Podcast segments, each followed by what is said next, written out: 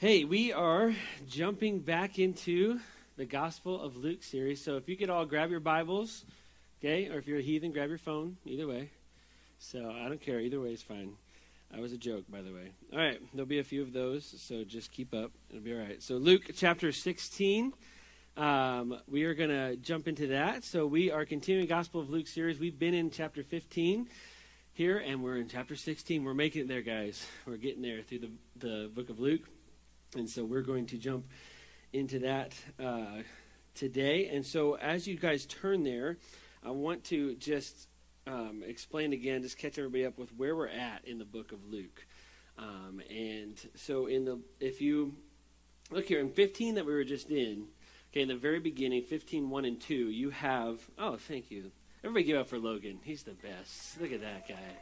He's a sweetheart. He's a sweetheart. Thank you. That's what his wife calls him. All right. So, Luke chapter 15, uh, verses 1 and 2, if you look back at those, it, um, it kind of sets up this whole, this whole line of parables. Okay? And parables were stories that Jesus told to help people understand a greater concept. Okay? He was, the, he was an amazing preacher, an amazing storyteller, teacher, and he would do this often. But the setup here is we're going to talk about the parable of the dishonest manager today, okay? But this isn't a line of parables that come out of uh, chapter 15. If you look at verse 1 and 2 of 15, if you have your Bible open, you can look there real quick. If you have your phone, it's not as fast. Okay, so 51 and 2 says, Now the tax collectors and sinners were all gathering around to hear him, but the Pharisees and the teachers of the law muttered, This man welcomes sinners and eats with them. Okay? So what's happening here in Luke chapter 15 is he just got done with teaching just all kinds of different things, is teaching to his disciples, and it begins to draw in non believers, tax collectors, and sinners. It's like people who weren't believers, but they were intrigued. I mean, because of just the way he talked and the authority he had and the stories he told and just the truth that he was speaking, it began to draw people in. And so then it says in the in verse 15, 1 and 2, or sorry, chapter 15, verses 1 and 2, it says that they were being drawn in and the religious leaders began to criticize him and says, "Oh yeah, because he, he, eats with sin." He, he, was saying that he was associated with them. They were challenging his righteousness, right? And so then, right out of that, he teaches several parables. Okay, teaches several stories. And so this is one of those things Jesus would do sometimes. Is he has the crowd in front of him, okay, that he's speaking to, okay, that he's talking to, all right, and it's full of uh, disciples. It was the 12 disciples, but when I say disciples, it was like everybody who was following him in that town, in that area, wanting to listen to him. So they're following him, and then uh, non believers begin to come in and listen. And then he knows, he either hears this or he just knows because he's God that they are criticizing him for the unbelievers being in this group. And so he's talking to the crowd in front of him, and he's telling these parables, but really he's speaking to those off to the side that were challenging his righteousness. So he would do this a lot. It's kind of like when you're like, so, you know, you're talking about to somebody, but you're like, yeah, I really hate when people do that, you know, and it's like you're really just talking to that guy o- over there. And that's kind of what he was doing. So he jumps into the parable of the lost sheep that we talked, Scott talked about a few weeks ago, um, the lost coin. Uh, last week, Scott talked about the prodigal son. If you're a father in here, uh, if you missed Father's Day, make sure you listen to that message. But all those are coming out of just that response to them criticizing him because there were sinners apart of this group. And then in chapter 16, we're still in that same setting. So I set that up just so you know what's kind of happening here is he was talking to the crowd, teaching them truth, useful things, helpful things, but he's kind of hitting these religious elite and their hearts and what's happening in them. And so in 16, it kind of takes a turn of what he's talking about, okay? But but then it, um, but he's still talking to those same people. So chapter 16, if you're not there yet, you're probably not looking in a Bible. So make sure you're looking in a Bible, and then you'll find 16, Luke 16. Okay, so we're going to read read through this this morning. So 16, verse 1. We're going to read the first 13 verses. Jesus told his disciples there was a rich man whose manager was accused of wasting his possessions. So he called him in and asked, What is this I hear about you? And asked him, Yeah, what is this I hear about you? Give an account of your management because you can no longer uh, be manager. The manager said to himself, What shall I do now? My master is taking away my job. I'm not strong enough to dig and I'm ashamed to beg. I know what I know what I'll do so that when I lose my job here, people will welcome me into their houses. So he called in each of his master's debtors. He asked the first, How much do you owe my master? 800 gallons of olive oil, he replied. The manager told him, Take your bill, sit down quickly, and make it 400. Then he asked the second, How much do you owe? A thousand bushels of wheat. He replied, I, um, he, he replied, I told him, Take your bill, make it 800. The master commended the dishonest manager because he had acted shrewdly. For the people of this world are more shrewd in dealing with their own kind than are the people of light. I tell you, use worldly wealth to gain friends for yourselves, so that when it is gone, you'll be welcomed into eternal dwellings. Whoever can be trusted with very little can also be trusted with much, and whoever is dishonest with very little can will also be dishonest with much. So if you have not been trustworthy in handling worldly wealth, who will trust you with true riches? And if you have not been trustworthy with someone else's property, who will give you property of your own? No servant can serve two masters. Either he will hate the one and love the other, or he will be devoted to one and despise the other. You can not serve both God and money. Would you pray with me over this word today?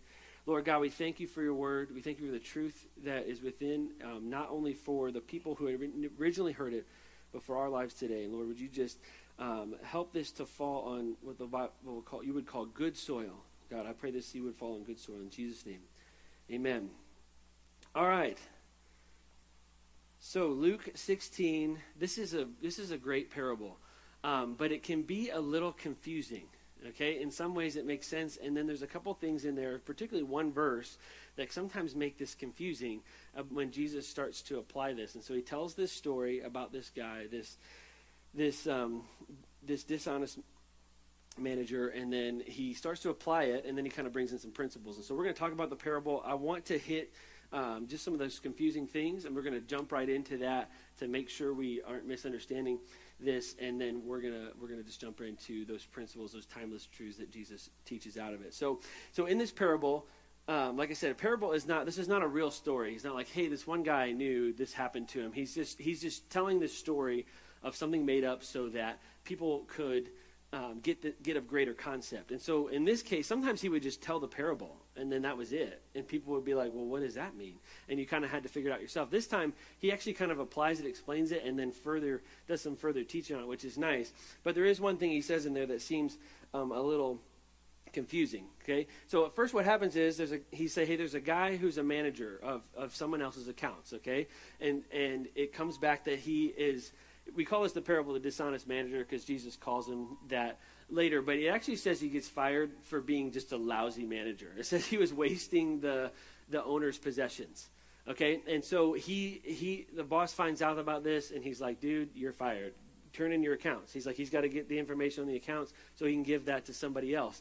And so this guy, who's actually kind of a realist, because he's like, I'm not strong enough to dig, and I'm too proud to beg. Like he knew himself. He's like, I'm not going to beg people and I ain't going to work. And so he decides like, hey, I know what I'll do. And he, and he has these guys come and he said, how much do you owe? He's like, change that, change it to this, change it to that. So he made some friends so that when he needed somewhere to live, they would be like, yeah, sure you can live. You canceled half my debt for me. All right. And so the confusing part is in verse eight. Okay. The first half of verse eight, when is when Jesus said, The master commended the dishonest manager because he had acted shrewdly. And when you first read this, you're like, hold on, did Jesus just say that the master would commend you if you're being dishonest? And taking, you know, like doing something like that, which was really, it was a horrible thing to do, by the way. If you're going to get fired, probably not the best thing to do after that is to then steal from the boss, okay? And so he's, is, he, is he saying that? And it can be kind of confusing in that. And that just doesn't seem right, and it's because it's not right. And here's it's it's not the point here. And so I just want to hit this and to make sure we understand this because sometimes there are a lot of even if, if if you're like, hey, I don't quite understand that, or if there's somebody else, sometimes when especially when people who aren't believers will read the Bible, they'll say, hey, that doesn't make any sense, that's contradictory, and then they just kind of throw it out.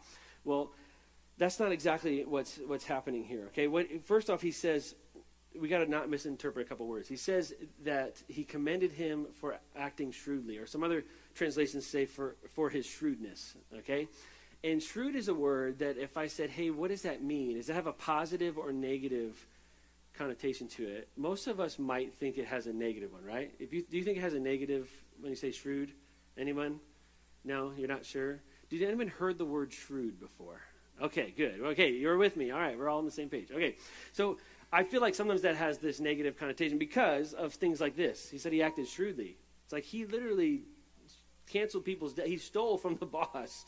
All right, he was dishonest to do this, and he said he, the manager said he he, he uh, commended him for acting shrewdly. Well, shrewdness is just the quality of having or showing good powers of judgment. How many would like to have those qualities? Good powers of judgment, right? So we'd want to be shrewd. And there's there's like an old archaic definition of shrewd that is kind of this mischievous thing, but it's not been used for a long time like that, or at least in any official way. And so um, so it's like that. And there's also the term shrew. You know, there's a shrew, like there's the little animal. And then the other definition of a shrew is a bad tempered or aggressively assertive woman. Okay? Husbands, do not call your wife a shrew. Okay? That is not the same word. I just want to make sure you get that. Okay? Don't call them that. That's what shrew means for that. You have the, you know, uh, uh, um, that one guy, the old English guy who wrote stuff, Shakespeare. Yeah, him. He had the Taming of the Shrew. All right, that was what that was about. Okay, that's not the same thing either. But sometimes these words kind of get these negative connotations to them, and so he wasn't. And the thing is, what's important to understand is he wasn't commending him for being dishonest. He said he commended the dishonest guy for acting shrewdly. Okay, which which really was in a sense meant that he was he was commending him for being clever. Because really, it was pretty clever. I mean, it was wrong. It was horrible. Don't do it. But it was pretty smart. Like it was a it was a good idea for someone who's too lazy to work and too proud to ask people for favors. Like I mean, it, it, it kind of was a smart thing to do. And the Greek word used there that's translated as shrewd, okay, I'm not going to try to pronounce it. If you want to know what it is, I'll tell you. But the definition of that is just practically wise or sensible, okay, intelligent, prudent, sensible, wise, okay. It's the same word used often in the New Testament that's translated as wise It's the exact same word. So when we say be wise in Christ, same word used when he said he commended him for acting acting shrewdly. And so he's really commending the wisdom because he's like, hey, that was pretty pretty smart. And so even that word command, I feel like sometimes, you know, we when we think I when I initially read this when I was younger especially, I'd be like, so this dude kept his job because he stole? Like, because it sounds like he commended him. Like, he's like, hey, guys, check him out. Did you, he did this. That was really cool. This is the best guy I've ever known. Like, that's kind of like, you know, when you commend somebody, you're like recognizing them for their, and really what's happening here is that, again, that Greek word used there is kind of a, a, comp- a compound word, okay? Um, and the first part of that is epi, which means fitting, okay? And then it, the, the next part of it is aineo, Okay, I probably butchered that, but it's fine. Okay, and you know, which means to praise. Okay, and so so the concept here that that you jump into is this uh, idea that which it implies to praise in a fitting or apt manner as appropriate or adequate adequate to the, to the situation. Jesus wasn't implying this like, hey, this guy did all this dishonest stuff and that really got him on the boss's good side. No, I think that guy definitely got fired. It was like he just proved why he got fired to the boss. He was like, he was wasting his possessions, and then he just proved that he didn't care about the boss's stuff. He didn't care about the owner's owner's stuff, and so he just was commending him because the manager was like, or the the owner was like, you know, it was a really pretty smart thing to do. You could you could say like, man, that was a good one, and still be like, you got me, and I'm really mad at you. But it was a smart it was a smart move. Okay, it's like kind of like uh, another example would be. Um, my I have th- three little boys, and they're obsessed with Jurassic Park okay, right now. Okay, the original Jurassic Park, okay, because I'm a purist, all right, it's the original Jurassic Park, okay. But there's a scene in Jurassic Park, and I'm, I'm going to ruin this for you, but guess what, guys? This movie came out in 1993. If you have not seen it, all right, it's too late. I'm going to ruin it for Okay, so there's a part where there's a guy who's a game warden, okay, and they're trying to get through somewhere, and he sees that there's this raptor, this dinosaur out there, right, and he's going to go hunt it, and he's got it, and he's like, hunts it down. He's right there. He's getting his shotgun all ready to take the shot. And right before he does, another one pops his head out right here. And his last words are, he says, clever girl. Because all the dinosaurs are female in Jurassic Park. You should know that, right? That's right. You guys do. All right. So, all right. He says, clever girl. And then he gets eaten. Okay. So, listen, he was not like, man, that's my favorite. This is my favorite moment. I'm so proud of what just happened. He was just like, man, they got me. Right? It's like they got me. The guy still got eaten, all right? I just, again, ruining it for you, okay? But, again, 93.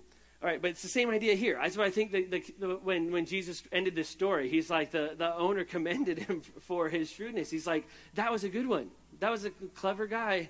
You're so fired, but that was a good one. Nick, you got me. I should have never let you turn in your own accounts. I should have gone and got them myself. Like, that's what's kind of happening here. And so that sometimes I think can be a kind of confusing part of this uh, um, uh, of this parable is that you get to this point right when he starts to teach, and you're like, wait a second, is he commending him for being dishonest? Like, no, he's just saying that was a good one. That was a smart idea. If you're too lazy to work, that you did that and you stole from me, you're definitely fired. Okay, because he was dishonest. All right, and so, um, so let me find my place here. So he uses this story then to jump into the purpose. So right there, though, you have this this this change. Though he just told the story. This is a great um, parable where Jesus then explains the parable to us a little bit. Okay, and so you get into the rest of verse eight. Okay, after he said he act, he acted shrewdly, he's like, man, that was a good one. He says, For the people of this world are more shrewd in dealing with their own kind than are the people of light. I tell you, use worldly wealth to gain friends for yourselves, so that when it is gone, you'll be welcomed in eternal dwellings. So Jesus right here takes uses the, the, the wording of in the, the, the wording of the story that he just told to try to apply this to us as believers, okay, as people of light. He says because he's like, man, he even commended him because like even though it was wrong, he commended because like that was a that was a smart thing to do, eh, a selfish thing to do, but it was a smart thing to do. And he said because the people of this world are more wise, are more shrewd in dealing with their own their own kind than, than are people of the light. He says, How much more then should we, if they will, because the guy in the story used worldly wealth that wasn't his, okay, to gain friends for himself so that he'd have a place to stay. He'd have a, he'd have a dwelling to go to. And he said, How much more should people of the light be using worldly wealth that doesn't matter and to gain friends for yourselves so that you be welcomed into eternal dwellings? How much more should we as believers be investing in things that are going to lead to eternal life if some, on this earth somebody would be willing to be as wise as they can to take care of their own life, why aren't we doing that to invest in eternity? Because for them, that may be everything. Money was everything, but they were willing to use it or use someone else's or do whatever they can to take care of themselves. And for us, something that doesn't matter in eternity, we should be willing to use that wisely in the best way we can so that others could know Jesus, so that, that, that the kingdom of God could grow and that we could be welcomed into eternal dwellings. And the whole idea here is that we should be willing to use earthly wealth to invest in eternity if other people are willing to just take care of their own lives. Now, we should be even more shrewd, more wise than the people of this world. Okay? And Jesus often did this when he was doing this thing where he's talking to his disciples, the crowd but then he's really speaking to the religious elite because one of the things that comes out more and more all the time when he was speaking to them is he would start talking about money because they loved it and they loved to hold on to. They loved to figure out ways to make religious laws that got them more money from people and they would do all these kind of things. And so he he's already hitting them with like, hey, you have no heart for people and you care about other things more than people. He just in those other parables and now he comes back around and he says, and by the way, money and he just starts talking about that with them here. And so that's why he kind of comes into that because when you start talking about things of money, then it has our attention. And it had their attention. And so that's what he brings that in. And then in verse 10, he just starts teaching some principles of, of, of, what are, of, of what's really important. And so here's the deal we're going to jump into these principles, okay? And I'm going to give you some practical things. Um, these are again, these are principles of, of riches, and, and, and but there are truths in here that apply to so many things. And Jesus was the best at just being able to break things down. And so we're going to jump in to get some practical thoughts on this. And so, um, if you, like I said, if you um, you can get the notes online, so if you want to follow along in that, it may help as we're going to jump into verse 10 through 13, and that's where we're going to hang out the rest of this time. And remember, the whole concept here is that we should be willing to invest in eternity and not the temporary things. And so the first thing is this the little things matter. Okay? What is it that Jesus wants us to understand from this story? The first thing is this the little things matter. Verse 10 Whoever can be trusted with very little can also be trusted with much, and whoever is dishonest with very little will also be dishonest with much. I absolutely love this verse. Man, whoever can be trusted with little, they can be trusted with much. Whoever's dishonest with little will be dishonest with much. The, the point of this is little or big, it all speaks to your character. Doesn't matter if you have a little bit, you have a lot. We're talking about, again, he's talking about riches here. You have a little bit of money, you have a lot of money, whatever it is, whatever it is that you have a lot of this or a little of this. And sometimes we think, man, if I just had more of this, then I would be able to act. And he's like, it doesn't matter. Whether you have a little bit or a lot, what you do with what you have and what you've been given speaks to your heart. Okay, test that. Matthew 12, 35 says this a, a, good man brings good things out of the good stored up in him, and an evil man brings evil things out of the evil stored up in him. In the ESV um, translation, it says it like this The good person out of his good treasure brings forth good, and the evil person out of his evil treasure, tre- treasure brings forth evil. Here's the point what is in your heart is more important than what is in your hand. What is in your heart is more important than what is in your hand. And sometimes we get so caught up in what we have in our hands and how much we've been given, or if we could have more of that, then what we could do, and we we don't focus on the fact that it's really all about what's in our heart.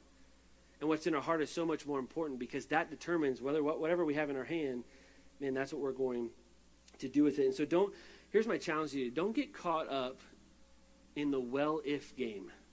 Okay, we're really good at the well if game. It's like, well if I had a higher paying job, you know, maybe then I could, you know, give more. I could do do this or that. Well, if God would bless us more, then you know we could do more for Him. Or well, if I had this, then maybe I could do this. And we can easily get caught up in that well if game. Well, if if I had this, and the truth is, if you're faithful in little, you'll be faithful in much. And if you're dishonest in little, you'll be dishonest in much. You and I need to be faithful with what God has given us today instead of waiting for someday when we might start doing that. Because if we if we do that, if we wait for someday, someday won't ever come. Okay? Do the little things right.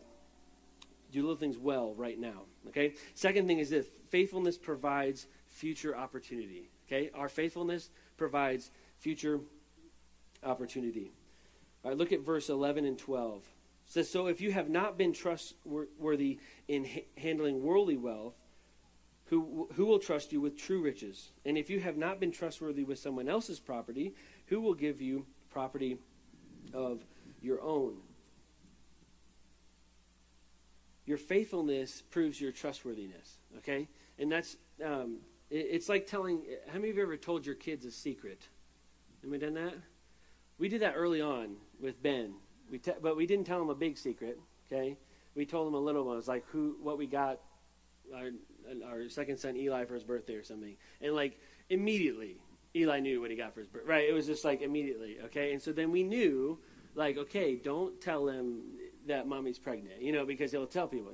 I'm not making an announcement right now. I just want to make that very clear.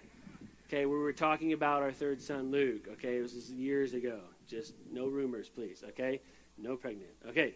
All right, but we knew not to tell him, right? Because it's like he blew it with that one. There's no way if we told him a bigger secret, he was going to keep it. Like there was just no no way. It just totally makes sense in those small things, but it's it's so true with with everything is when we're faithful in the small things like we talked about a minute ago, we're faithful with much, but it also that that faithfulness to take it further because that proves um, our, what opportunities we could have in the future, what God will give us. Okay, because here's the thing in the kingdom of God, money that he's talking about in this doesn't matter. Like, it doesn't matter at all. It holds no eternal importance or significance. However, how you manage earthly or unrighteous wealth is what he calls it in this, this story, or that's temporary, shows God if you can be trusted with what truly matters, what he truly treasures, what, what he calls true riches, and which holds eternal importance. All the things that really matter, that matter in eternity, what Jesus is saying here is like if you can't be trusted with worldly wealth, how could you be trusted with true riches? If the thing that is is is not going to last forever, how could you be trusted with something else? It's a test. Okay? First Chronicles 29, 17 says, I know, my God, that you test the heart and you are pleased with integrity. Um, and uh, Proverbs 17 3 says this The crucible is for silver, the furnace for gold, but the Lord tests the heart. Man, get that. The crucible for silver, the furnace for gold, but the Lord tests the heart. All that money is going to be burned up anyway. And it's something that, like, we're, we all, I mean, we, it's all, it can be really important to us, right? Because we worked hard for it, and there's that link to it, and there's all these things. And he's like, but in eternity, that stuff's just going to get burned up. That stuff's not going to make it. He says, the Lord's worried about your heart. And so that's why he says. If you can't be trusted with those with those worldly things, the things that aren't going to go beyond this this life, how in the world could you be trusted with the things that have eternal significance? And so, uh, um, just like he said in verse nine, he said, "I tell you, use worldly wealth to gain friends for yourselves, so that when it is gone, you will be welcomed in eternal dwellings." It's that same concept. Don't let money get in the way of investing in things like relationships and your walk with Christ or your spouse's walk with Christ and that relationship, your kids' walk with Christ. And those things that are important and eternal because the money will be gone someday. Meaning it literally won't even exist. Not that it's going to run out, because we could all run our money out if we really wanted to, right? Like we could, we could figure out stuff to buy, right? But I mean, it just won't even exist anymore. But those eternal things, they last forever. Okay? And also in verse 12, it says that if you can't be trusted with someone else's stuff, who will give you your own stuff? This guy had, it wasn't his stuff. It wasn't his. That's why it's so easy for him just to cancel that, right? It was the owner's stuff. And so he just canceled those debts to, for his, his own gain. All right? But, but that is so telling because it drives the point home for Jesus. But, but get this Psalm 40, uh, or 24, 1 and 2 says, The earth is the Lord's and everything in it, the world and all who live in it, for he founded it on the seas and established it on the waters. It's all God's anyhow. I hate to break it to you. You don't have anything that belongs to you. Sorry. All right? Like a college kid, you know? Whatever. It's the same idea. It's all God's. He says everything in it is mine. If you have something, He gave it to you.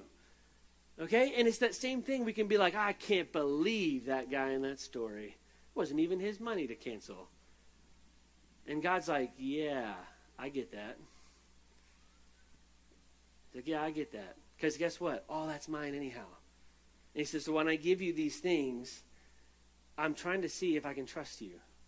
Because again, this doesn't really matter in eternity. Just what we talked about. It doesn't really matter in eternity. And so and it's somebody else's, and we, we are aware, as believers, we're aware that that's not ours. And God gave that to us, and if we can then look and say, okay, but that's that's God's, and so what am I going to do with that? He gave me this this little bit, or He gave me this influence, He gave me this little bit. What am I going to do with that? And it shows Him if He gave you something more significant, if He put something completely in your hands, will you take care of it? So all that means that if you if we want God to trust us with what truly matters, if in in relationships and in ministry opportunities, in influence with people and um, influence in the kingdom of God and all, all those kind of things, then we need to be faithful with what God has given us right now.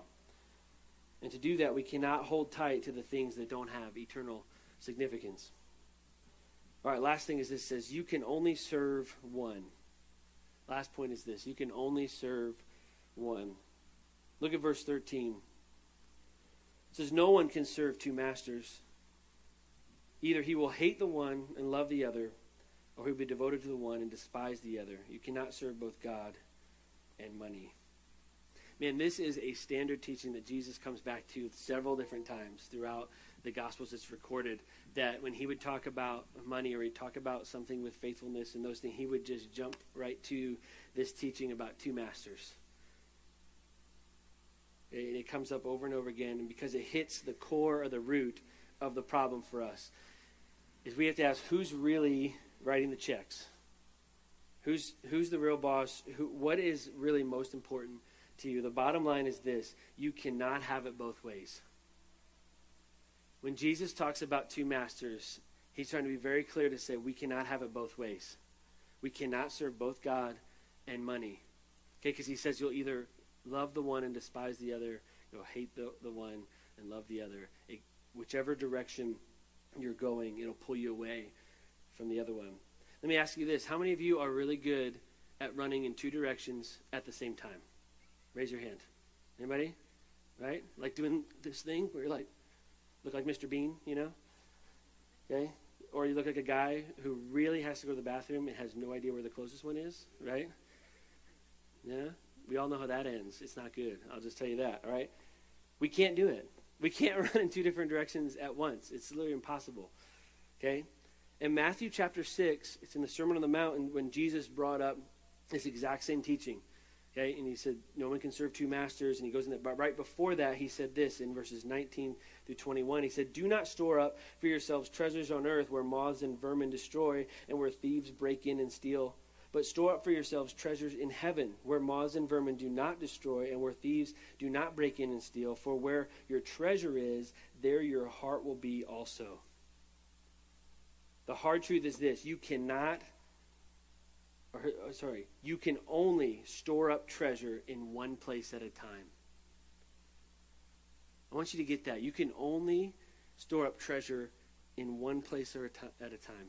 It says, don't, he said, don't store up for treasure um, on earth where it'll be destroyed. Do it in heaven.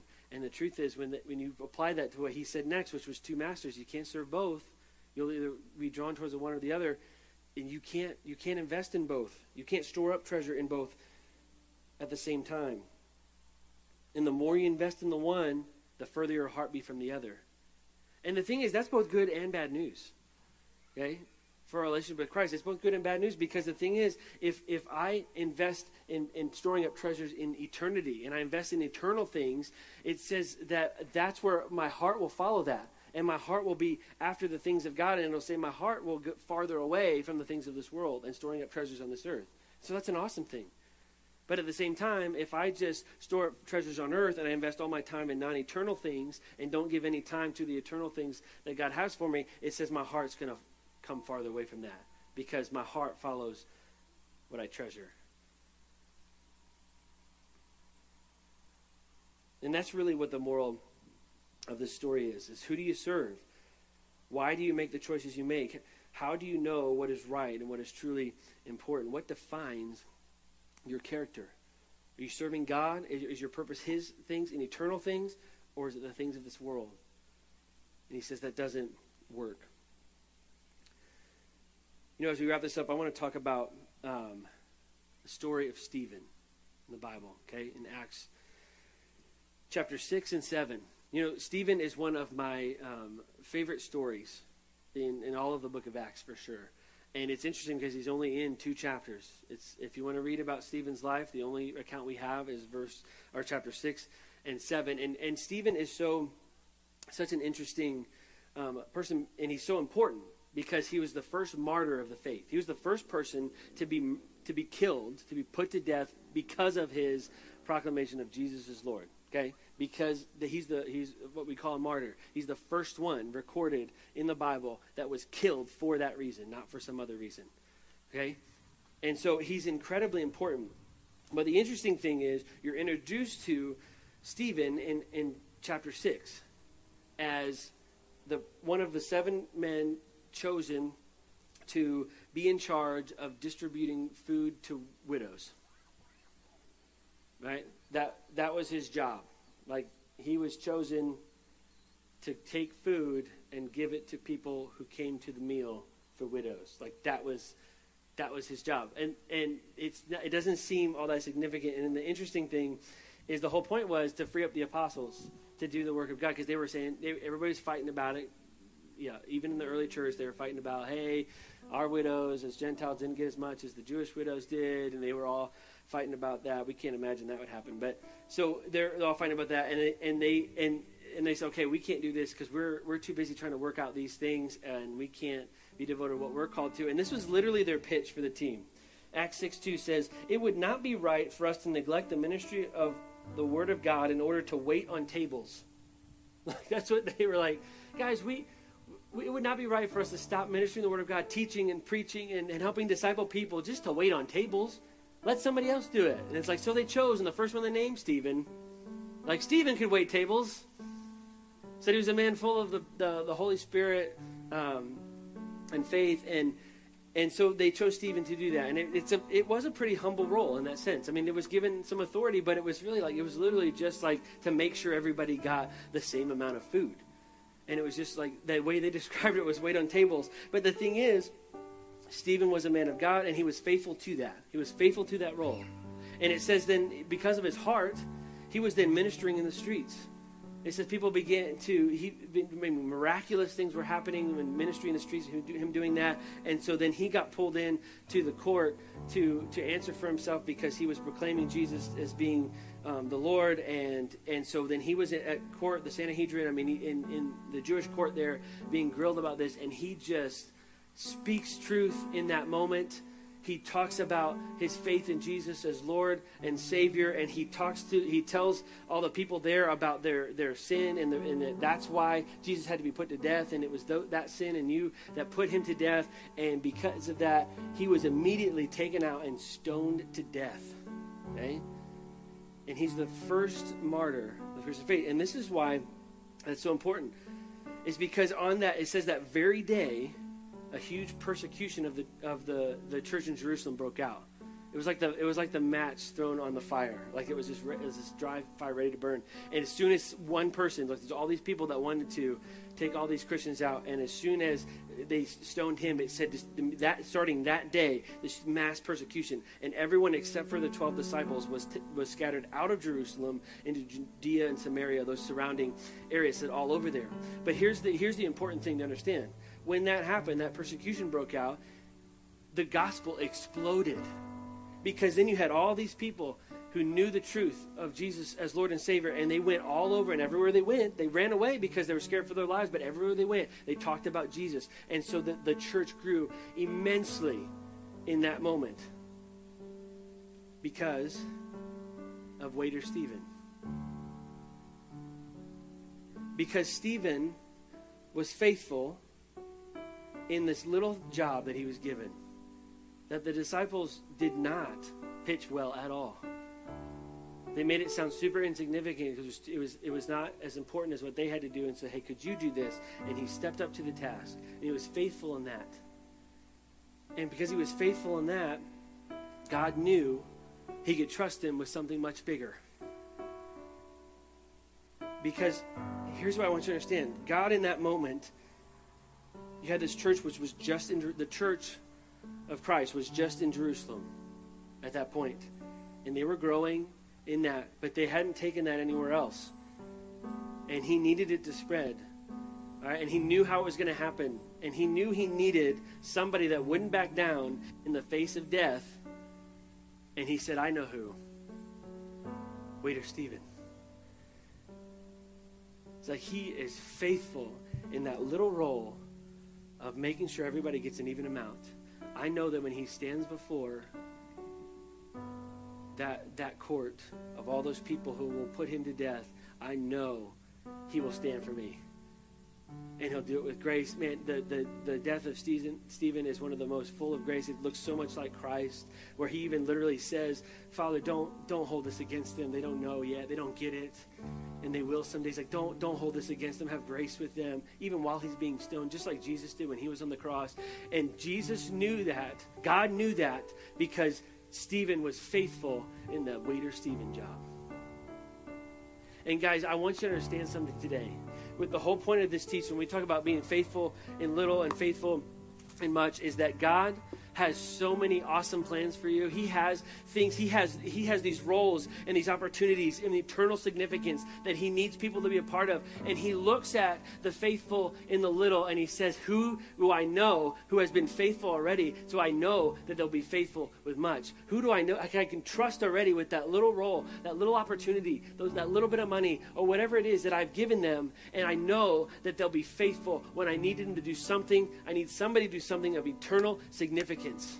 And just like Stephen, who was completely faithful in that role, in that small role, and was, and was, was glad to do it and served with grace when Jesus needed somebody that was going to stand firm in the faith so that the faith could be, could, the gospel could explode all over that region. He said, I know who I'm going to pick. It's going to be Stephen because he's faithful there. And because he's proven there, he's, he, he's going to be faithful somewhere else. I'm not going to take somebody that says, nah, I'll do it. If it's, if it's something important, I'll do it, but I'm not going to do it yet because he knows when the important time comes, they're not going to do it. And God has for you and I, He has important, eternal things, relationships and people's lives and, and that are, are that are needing a Savior for eternity, and that God wants somebody that will say, Yes, I can do that. And He knows that when He can trust us in the little things. And so, my challenge for you today, through all this, this uh, parable and the story and understanding that and teaching all those things, but the challenge is this is will you step up to your call with whatever it is right now God has for you? Because when God looks at that, He doesn't see necessarily small and big. What He sees is a heart that is faithful or a heart that is not, a heart that is trustworthy or a heart that is dishonest. And He sees those things and says, That's who I can use. That's who I can use. And who wants to be that person? Who wants to be that? And I'm not saying God's going to call you to be a martyr of the faith. That's not necessarily even the point of that. It's to understand that that had incredibly eternal significance. That the church, you and I, would not be the believers we are today if it wasn't for Stephen. If it wasn't for him standing firm in the faith and the gospel able to be taken where it was and then continued, that, that growth just continued and continued and continued and covered the earth. And so God's challenge to you today is would you be faithful with all the little things I've given you? Because when I see your heart, I know that you can be trusted with much. Would you just stand with me right now? Let's pray.